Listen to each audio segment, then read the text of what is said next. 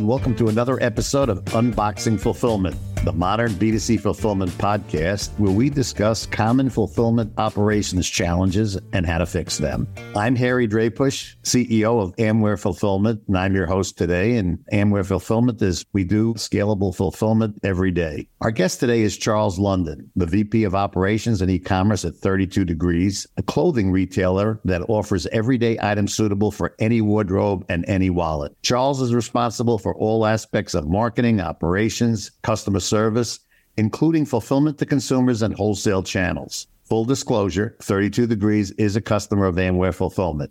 Charles, welcome. Thank you, Harry. Good to be here. Well, we're happy to have you and really excited. But before we get started, maybe you can just give our listeners a short summary of your career and how you ended up in your current role. So I've been with 32 Degrees for about the last 10 years. My entire career, I've worked in apparel wholesale. I started off in sales, merchandising, product development, not what I'm currently doing now. But I always had a strong number sense. Pretty early on, I started getting more involved in planning and forecasting. At 32 Degrees, my role was initially sales and planning. We didn't have a website. We had a wholesale fulfillment. So I started getting more involved in that. That kind of dipped my toes into operations. I also went and got an MBA in majoring in operations. So, you know, then when our D2C website started to take off, I kind of shifted strategies to running that, the whole gamut of buying, planning, like you said, forecasting, marketing, the whole team. My whole job has been to kind of grow the business and the team along with it. Incredibly well suited to do what you do today. One of the main focus areas for our discussion today will be the importance of forecasting, really to achieve a successful fulfillment operation. It's a topic that doesn't get the attention it deserves. And I do want to say of the 200 odd customers that we have, nobody does forecasting better than you at 32 degrees. I had to get that in because it's so critical for us. What you do stands out. Tell us a little bit about that process, if you will. I'll start with saying something that I'm going to be saying probably throughout this podcast. It really depends on what your business model is and what makes sense for your business. You know, for us, we're heavily based on high volume, low price. We're very much more a numbers before creative kind of business. And we've been that way from our wholesale side down to our D2C side. So because of that, my background of buying, planning, merchandising, forecasting operations, maybe it's rare in a startup to have that person in charge. Usually it's a creative person in charge or more of the founder. So I've kind of really taken that background and applied it to all aspects of what we do on our website. Compared to traditional brick and mortar e-commerce, they tend to treat marketing like it's a service where, you know, as long as you have the ROI, you can keep doing more and more business and keep throwing more and more orders at the fulfillment center without really thinking about what that means operationally. You know, it's much easier to double your marketing spend and your traffic than to double your fulfillment at a warehouse. We've gone through a lot of those challenges ourselves. A good example is we used to have a marketing channel that would bring in an extra thousand orders if it took off and did well, and it was very unpredictable. Back a long time ago, we did about a thousand orders a day. So doubling it randomly was very rough. And this has been back in our first year with you guys. It's hard to plan when you're randomly going to double your order volume. So, you know, one thing we did is just try and stay on top of it, having more communication. But realistically, there's just kind of no way around that with forecasting sometimes. Some forecasting is only as good as what you put into it and what you have knowledge of. The difference is like now we have those same things happen, except now our order volume has grown 10x with you. So it no longer has the same impact. So I'd say like in the beginning, a lot of it has to do with just trying to honestly just stay ahead of it don't get underwater, kind of deal with the consequences. But it's really been the last few years as our order volume has increased and we've gotten a better handle on all of our forecasting across the board, whether it's from marketing channels, whether it's for, you know, things like conversion, traffic. It's really helped us then give you a better order volume understanding of what to expect from us. And as you bring both of those functions together under you is probably one of the strengths in your ability to bring those two elements together. Because at Amware, we see that as a disconnect in many of our customers. Marketing is very, very disconnected from the operations people. I don't say that that's a design. It, it's probably more of an outcome. But worse than that, they're always not in lockstep. So for us, it makes it that much tougher when we get a very, very short notice. Oh, by the way, we were all just told that there's going to be a promo in three days and it's going to be 5x your normal order volume. So you guys got to get prepared for that. Or we see something that we're going to do something at the end of the month. We're not quite sure what it is or how big it's going to be. Can you just give us a little bit of insight on what your thinking is when you're dealing with Amware and you're tuning up your promotions and what are the internal things that you look at and you do and then your communication method if you would there's a lot of different ways to kind of look at it. So one way is if I wanted to, I could give you an order forecast and move heaven and earth to make sure that order forecast is exactly what you received, regardless of what I'm selling price products at, what marketing channels I'm running. But for us, that's not a practical solution. So there's always these uncontrollable aspects about things doing better than expected, things doing worse than expected. So it really comes down to just being really on top of it and keeping it simple and updating it constantly. We're constantly updating our forecast every single day. Your team might not see it every day, but anytime it comes without a certain threshold, we say, all right, well, let's change the forecast for the current week. All right, what about the following week? And then look at macro trends like, all right, but what about the next month? What about the next three months? What about the next three years? Because as a business is growing, it's always hard to balance that short term change in demand versus long term growth. We're also a very seasonal business. You guys have experienced that.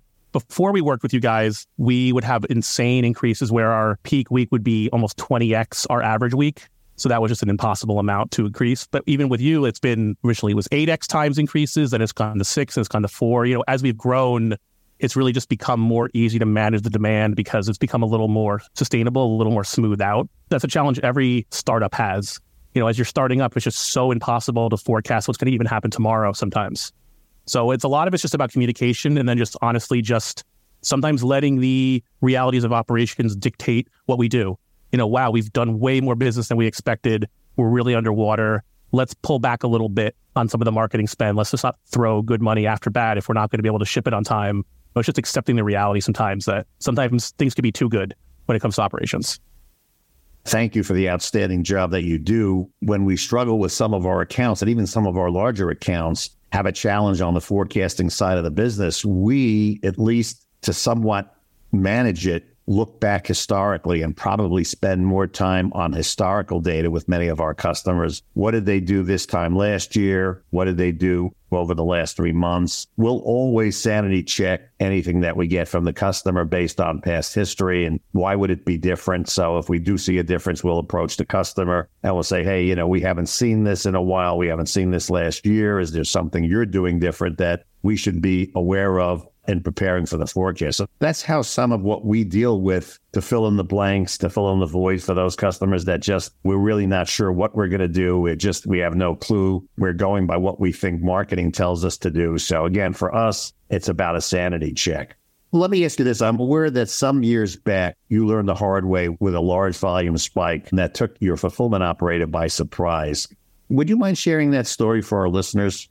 Yeah, this is the situation that made us move to Amware. So we're a 100 year old family run company. Everything's been very much internal. We started off as a wholesaler. We were using the same operations of our other divisions. Then 32 Degrees got bigger. Oh, we got our own wholesale fulfillment centers. Then we started to do D2C. Oh, let's use our existing wholesale fulfillment centers to do D2C. They can do pick and pack for Macy's a week. They could totally handle our 20,000 picks a week at the time for our D2C business. But it's just understanding that it's not the same kind of business when you're doing smaller number of SKUs. Wholesale and D2C e-commerce are so entirely different fulfillment wise. So we were working with them. They were able to kind of get through it. It wasn't very efficient. And then there was zero slack. They were essentially 100% utilized, working almost 24 7. And then we had Q4 where our volume increased 17x. And they just basically completely put them underwater where we were behind three to four weeks for fulfillment, which is just like a ridiculously unacceptable amount of time. You know, I was in the warehouse every day. We were trying to bring in extra people. We were just trying to brute force it because at a certain point, once you get too behind, it's really hard to dig yourself out and more orders just keep piling on top and piling on top. So that was probably one of the worst things I've dealt with in the 10 year history of working at 32 degrees. I've been here since the beginning on the wholesale side too, and I've dealt with my challenges of wholesale operational issues, whether it's supply chain, whether it's fulfillment on that side it was really the worst experience we ever had. And it really made me realize we need to separate apart from this whole wholesale operations team. And I stopped utilizing any of our wholesale operations staff internally, stopped using their warehouses, stopped using any facilities they had, and just kind of built my own team and started working with Amware from that point forward. You mentioned that catching up is a near impossibility when you fall behind. You're absolutely correct. The reason you fell behind was because you couldn't keep up with volumes. And the only way to get ahead or catch up is to do X plus, you've got to do more volume than you weren't able to do in the first place. And that's why forecasting accurately is critical, preparing for it is critical, and staying current is critical.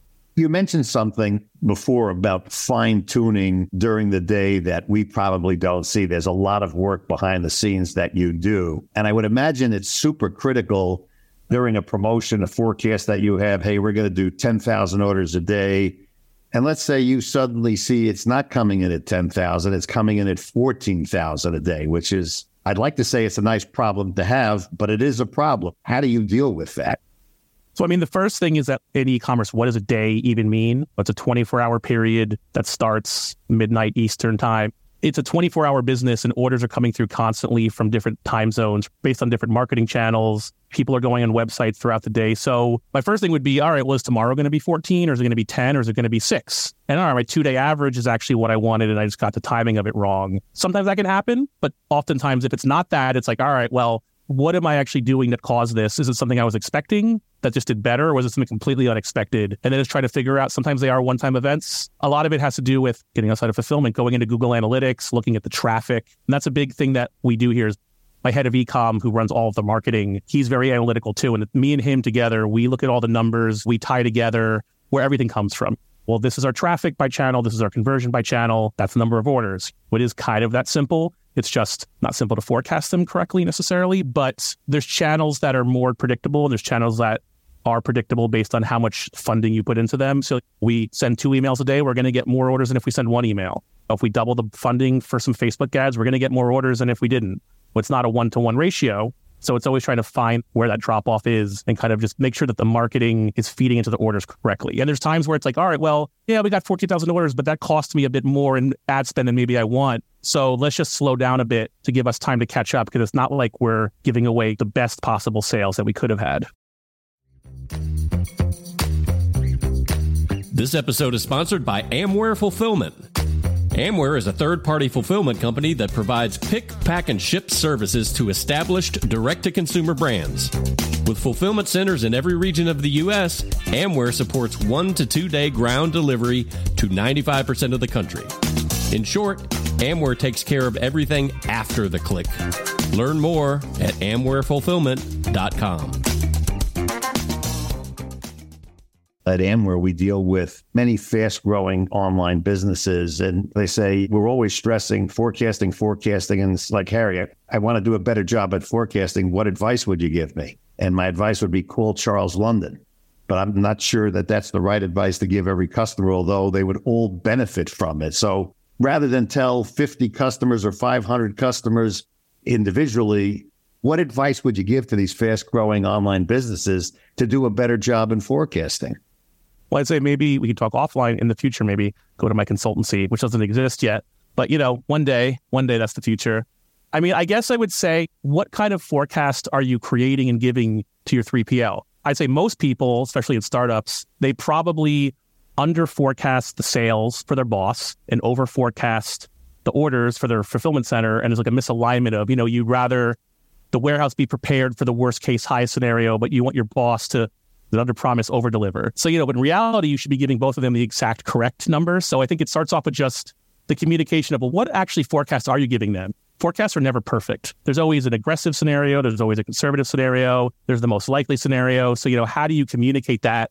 How much impact is it on your side with fulfillment? Having 50% more orders could be a bad thing, but also having 50% less orders can be a bad thing for staffing and for optimization and for utilization. So it comes down to being like a partnership and a communication about where's the order coming from and like how are you actually approaching your forecasting method? Are you trying to be realistic, honest, or are you trying just to cover yourself and make sure that everyone just has CTA?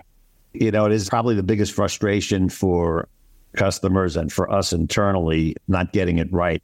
I feel like I'm the caterer and I'm catering a wedding and they think 200 people show up and I have 200 meals and 100 shows up, that's an issue.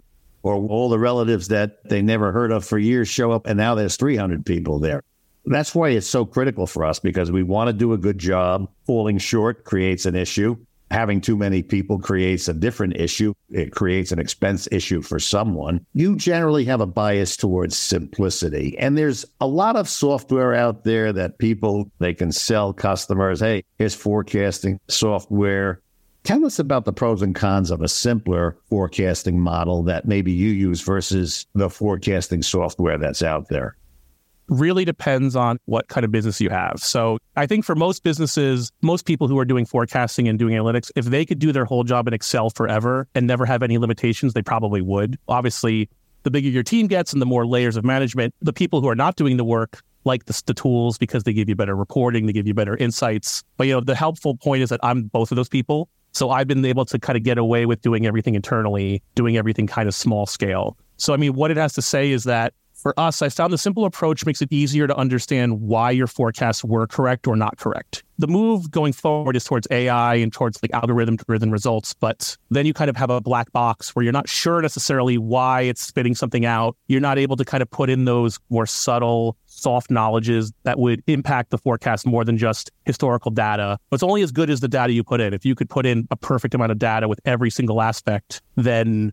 you probably would get a good result from software. I've just found many softwares don't do that. They kind of do their own thing, they have their own approach. I actually went through the whole process with a planning tool. It was more for product planning, but from the product planning and selling, that would give us the order volume forecasts. I actually onboarded it, I went through with it, and it just didn't do the things I needed to do in a way that I could understand and approach and make smart decisions on. So after going through the whole process of onboarding and paying them, I abandoned it and went back and did a new approach, taking all the things I wish their system did and building it myself with my own kind of models, which again is not always available for everybody. In a perfect world, I would have just had to make a custom software from scratch, exactly doing what I needed. But you know, that's cost prohibitive, especially for kind of a lot of entry level brands. But also, who's to say that what I want to do now is the same as what I want to do a year from now? And you kind of get this legacy system problem that I think a lot of companies that run on technology have that you're using a system because at the time that's what everyone thought it was you first of all you have to get those requirements right that all right this is definitely what i need and it definitely does what i want day one and how many people have that luxury of actually having the system do what they want day one 100% correctly. But then businesses change environments change and then all of a sudden the system you have doesn't do half the things you want anymore and then everybody's putting on band-aids and adding extra layers on top of it to make it work. So my approach has always been to try to keep it as simple as possible for as long as you can get away with but understanding that there is a level where you just can't. There's a level where it just gets to be too big where you can't keep it simple, but you're probably going to find at that time you have this great complicated system now, and all the people actually using it are just exporting it into Excel and doing simple things with it. So you kind of come full circle now, and you spent however much money on that software. I know on the warehousing side, I remember when we built the system for you and we thought, okay, this thing is going to rock and roll now for years and years. And we know Charles is saying he's going to grow, but everybody says they're going to grow 3x, 4x, and not many people hit that. And so I think, at least on the warehousing side, our philosophy over the last few years with you is we have to keep relooking the system every quarter. And I know that for this year's push, full push, we're adding robotics to augment the system because we've got a couple thousand SKUs. We've got some that are in the highly automated area. We've got some that are not. And for us now to really coordinate that, we've decided to go to robotics. So it's been a great ride over the last few years. And we can write a case study, obviously, on the 3PL side of how you hang on to someone who's growing exponentially like 32 degrees has been growing. Yeah, I mean, we've actually grown 10x with you since we joined. It's been in increments, and you hit your forecast virtually every year. I mean, we were astounded by it. I think the first time you gave us the forecast, we looked at each other and we thought, well, you know, maybe they're optimistic. We hear that all the time. And then we had a tiger by the tail. You guys did exactly what you said you were going to do, and you've done that over the years. 10x. First off, kudos and compliments for that. It's been an unbelievable ride. So, having said that, you've grown, and I would say not only 10x, but you've grown that rapidly. How about talking about that growth journey and some of the fulfillment challenges it's actually created? The hardest part of our entire growth has been keeping up with fulfillment. Every other aspect of what we do, we have other challenges in our supply chain and that we have very, very long lead times. So the inventory I have is the inventory I have. So, you know, I can only sell what I can sell. I can't get more quickly. So, in some ways, constraints can be a blessing where it's like, all right, well, I have to sell these 10,000 pieces of this item one way or another. And it's just about what time and what price. But, you know, with fulfillment, the fulfillment aspect is just so much more complicated because how do you predict customer demand and how do you really understand what they're going to want when they're going to want it? And we do a lot of cold weather products. Apparel is a very seasonal business. Cold weather is even more seasonal. And it really has to do with like what's the temperature in November and December versus what's the temperature in January and February. And I always say, like, I've joked, I've done cold weather even before working here. I've done it for almost 15 years. And like, I really could tell you what the temperature was, I'd be in like soybean futures. I wouldn't be selling jackets. I'd be on Wall Street making a ton of money predicting the weather and just be a millionaire at this point. That's kind of the hard challenge. It's like, how do you understand all these macro level things happening in the economy with the customer? And then at the individual level, well, they like this color and I ran out of this color. And that does affect demand. We have the problem now where we have a few strong items that bring in a lot of sales. And if those items run out, we didn't buy enough, sales drop. What's happening to us right now. And then when we get new items in that they like, they'll buy more. So it really is the challenge of just understanding the macro and the micro because they kind of come together and you can get one right, but you're never going to get both of them right. And it's also comes down to it's hard enough to tell you what's going to happen this week or next week. And then I tell you the end of the year. And then it's like, oh, yeah, three years from now, this is going to be our volume. And we all know that number is completely BS. But, you know, we're all taking a guess. We have to make some long term decisions based on a three year forecast. And it's like, well, be a recession in two years. You know, there's all these big macro level things that just are impossible to forecast. But sometimes you have to do your best and just kind of constantly update. That's my number one takeaway is that don't just stick with the forecast and just update it constantly. If I'm updating this season, I should update next year and the year after that. You know, I shouldn't just let it be a static document that never changes.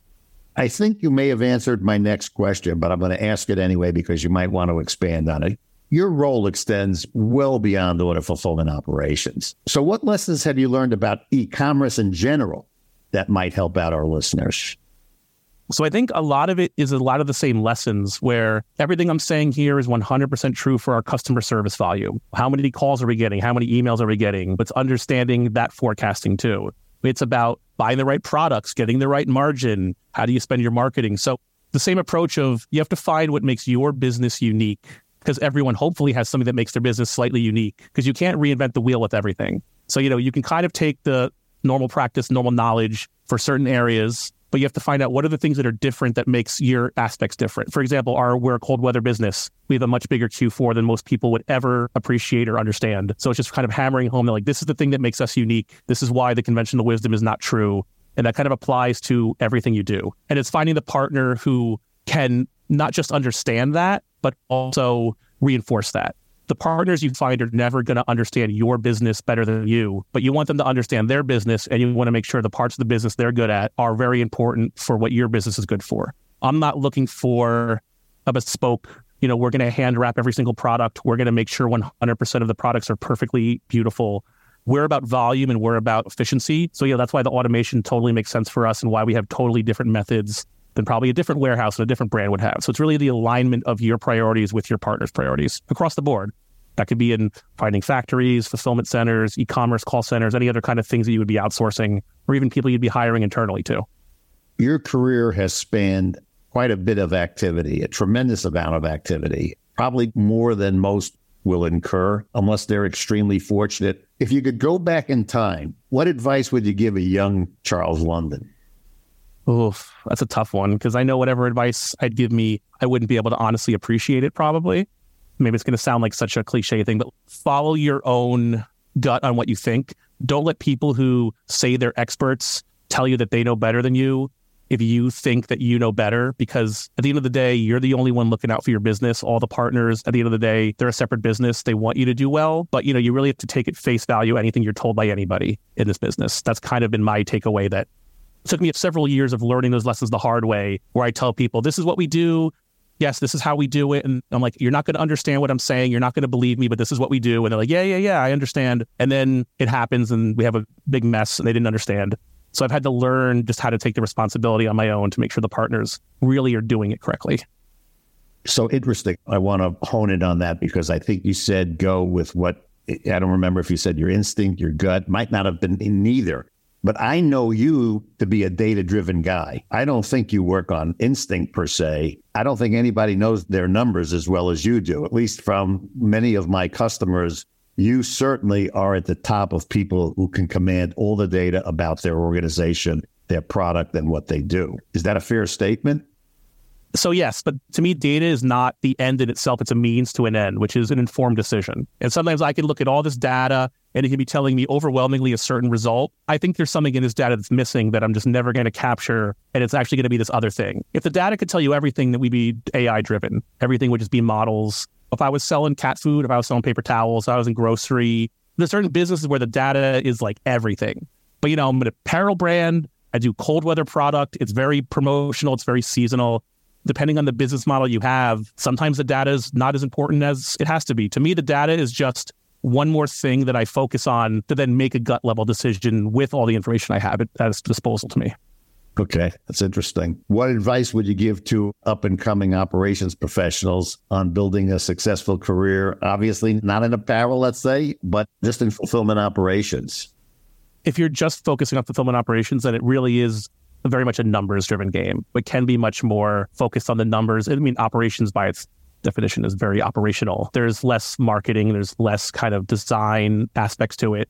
I say this a lot in the business units that I have here. I have my proactive units and my reactive units. You know, the proactive units go out and create things from nothing. And if they did nothing, nothing would happen. The reactive units, well, the thing comes to them and they have to deal with it. A lot of our times, like our salespeople are the proactive and the production people are the reactive. And here it's like my marketing people are the proactive and the operations and the warehouse are the reactive. If I didn't bring in any orders, there'd be nothing to do. So it's a lot of it's about trying to understand how those things are coming to you and then just honestly dealing with it. You're trying to look for efficiencies. You're looking for ways to improve. You're looking for cost cutting. But, you know, our warehouse is never going to create the orders for us. They're never going to generate the revenue. So, you know, it's kind of finding the balance between the things that are creating the value and the things that are working with those values to get it completed for the customer. Interesting perspective. I agree with you as far as the operations and fulfillment side of the business. It's all data driven. It is really all about the numbers. If I call my team in and ask them for what their opinion is, they'll all have one. And then I'll ask them what it's based on. And the example that I use is in my first warehouse operation, which wasn't going well. It was my first job. I transitioned out of regional trucking and I went into the warehousing side of the business, and the place wasn't operating well. And we didn't measure anything. And so we had 10 people that were doing water pickers. And I had asked the supervision in the building, I said, we're going to start to measure that activity. We're going to see what people do. Take the 10 people I want as an exercise and tell me where they're going to come out, who is going to be the top picker and rank them. And I would tell you that I had five supervisors participate in that exercise and five people got it amazingly wrong. It was interesting. I never forgot the story. The individual that wound up being the best picker over a one month period when we started the measurement process, every supervisor had this individual downgraded to the bottom. And when I asked them why, it's well, when you watch him, when you watch him walk to the time clock and take a break, or you watch him coming out of the lunchroom, he was slow. He wasn't the fastest. He didn't appear to be the most energetic, but he was the most industrious. He was nonstop working. And again, to a man or a woman, they got that wrong. I was fortunate that that occurred to me very early on in my career because it just reinforced for me the importance in our line of work of measuring everything when orders come in, how they flow, and it served me well. Yeah, I got one more thing I was thinking about how it relates to operations is that while operations is very data driven, it can't be very good at forecasting a future that's unknown. If something's changing and you don't know, you can only go off the history of what you have. And like a good example, which is where I'm playing around with this more with your team, is what SKUs are bought together you know, you could do an analysis based on, oh, I have three weeks of history and these two items are bought together. But there is like a level of where, well, this is a top in black small, and then here's the matching bottom in black small. I don't need to do an analysis and wait. I could just tell you these two SKUs are going to be bought together because they just make sense from a more soft side of the forecasting, not from the hard numbers that you have to wait three or four weeks to get those hard numbers. So I think that's kind of the part of the forecasting too that's really important to me is getting ahead of what the data says because the data can only tell you so much. And especially in a very promotional seasonal Q4 business, if you're planning something three weeks before Q4, three weeks before Black Friday, you can't wait till after Black Friday to know what was going to happen that week because that week is so crucial that you kind of only get one shot to get it right. You have to do it ahead of time anecdotally, I've got a story now that talks to forecasting, that talks to falling behind. It was 2005. It was a 3PL located in Northeast. That was my first promotion to a COO role in the company. We onboarded a new customer. It actually happened to be a Fortune 100 customer. There was a misprint in the uh, RFP in that the volumes that they said were monthly were actually weekly, which meant that we were getting four times more volume than we had planned for let's say through no one's fault of their own. However, having said that, we had fallen well far behind. And three weeks into the startup, we had an all hands call with the customer. We had a lot of back and forth. The call went on for maybe a half hour. And at some point later in the call, it was actually, okay, guys, when are we going to get current? I kind of took a step back because I inherited this team and I wanted to see how the team would work under a little bit of adversity. And they looked at each other, and the call was actually on a Monday, and they said, We'll be current by uh, close of business Friday. And the customer said, Okay, I'm glad to hear that. The call ended, and everybody just sat there. And I said, How did we get to the end of day Friday to be current? And there was silence in the room. And I said, Okay, that was pretty much to buy us some time, right? And they said, yeah, that was to buy us time. We, you know, going into the call, they didn't have the numbers they should have had. They didn't have the data. They weren't able to put together a glide path. Needless to say, when we sat down and we did the numbers, in order to get current, we would have to do four times the output that we were currently doing, which there was no way we were going to do that. And there was no way we were going to do that in a short amount. So after some looking at data, figuring out the right way to do things, we had a very, very tough love call with the customer the following morning. So I just want to echo what you said about the data and operations. And you're right, you don't know what you're going to look at in the future. But if you at least know what your capabilities are, what your capacities are, you can handle anything. You can react to anything, at least in a semi intelligent way, and get on top of things in short order. Yep, I agree with that. Charles, where can people go online to find out more about you and 32 Degrees? You can go to 32degrees.com and you can sign up for our mailing list. We'll give you exclusive promotions and access to our weekly sales. Charles, a lot of great information here, a lot of great insight. I hope our listeners were taking notes. The nice thing about a recording is they can re listen to it, but I think there's a lot of gems in here that will help a lot of fast growing companies. So that does it for another episode of Unboxing Fulfillment, the modern B2C fulfillment podcast. Thanks for listening, and we'll see you next time.